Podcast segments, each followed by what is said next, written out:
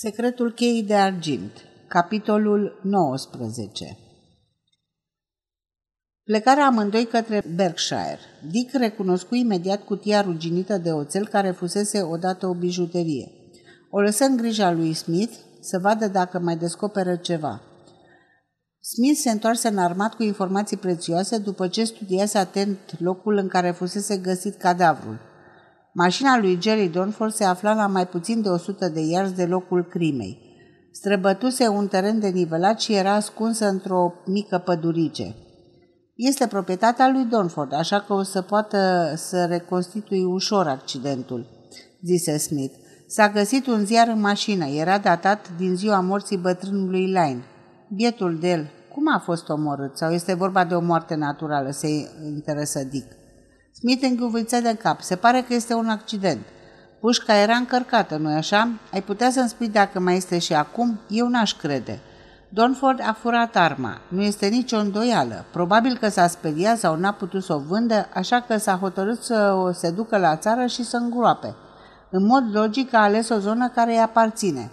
Luase o lopată cu el în mașină. Când l-am descoperit, era doar în cămașă. E clar că a săpat o groapă și era gata să o arunce, când s-a descărcat, glontele i-a trecut prin corp, l-am găsit într-un pin, exact pe traiectoria normală.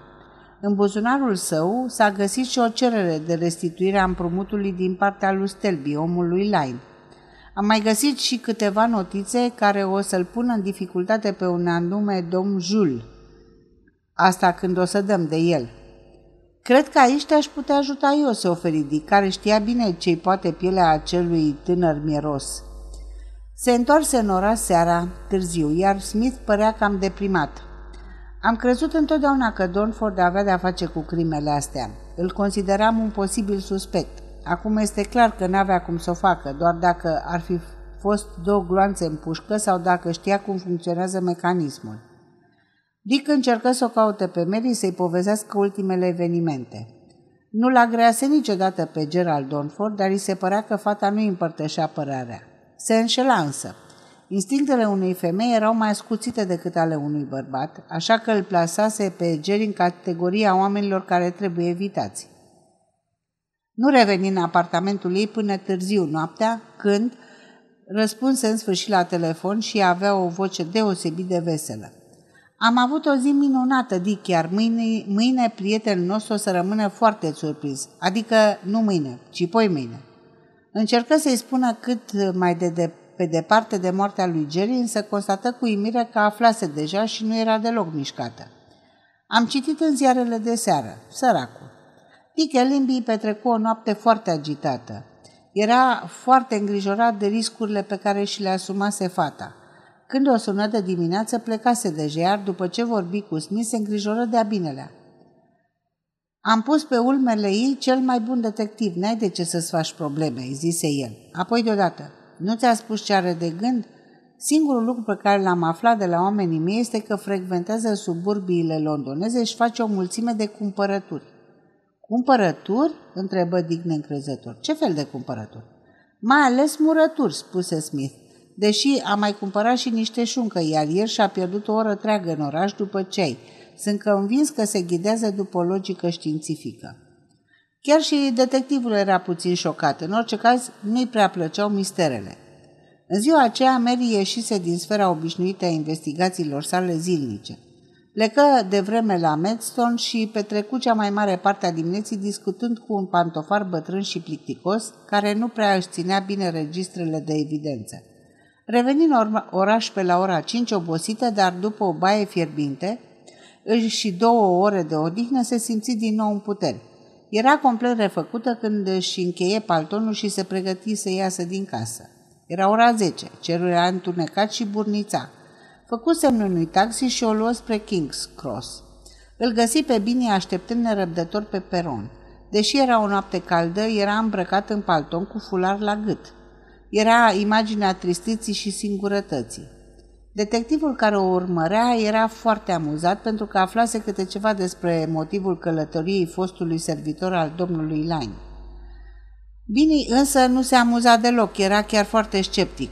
Nu cred că o mai țin minte, domnișoară, oamenii se schimbă, în special cei bătrâni. N-a stat decât trei săptămâni după ce am venit eu.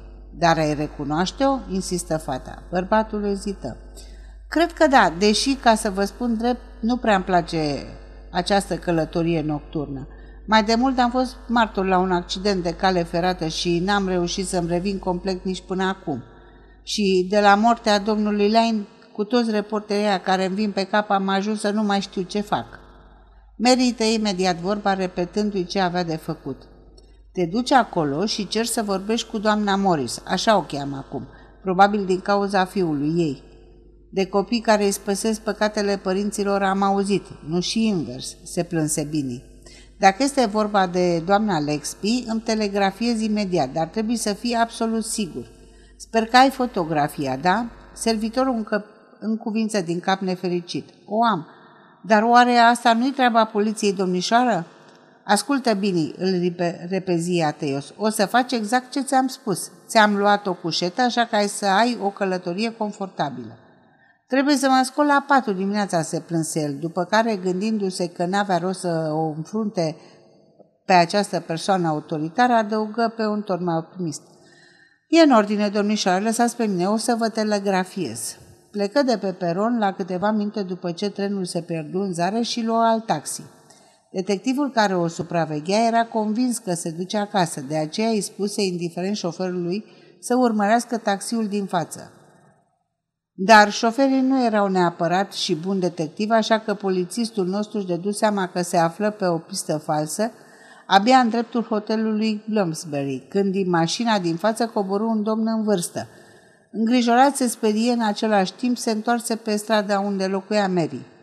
Nu se întorsese încă acasă, iar detectivul se dădea de ceasul morții, pregătindu-se să-i raporteze isprava șefului său, când, pe la 11 și un sfert, o zări mergând grăbită, în direcție opusă față de taxi.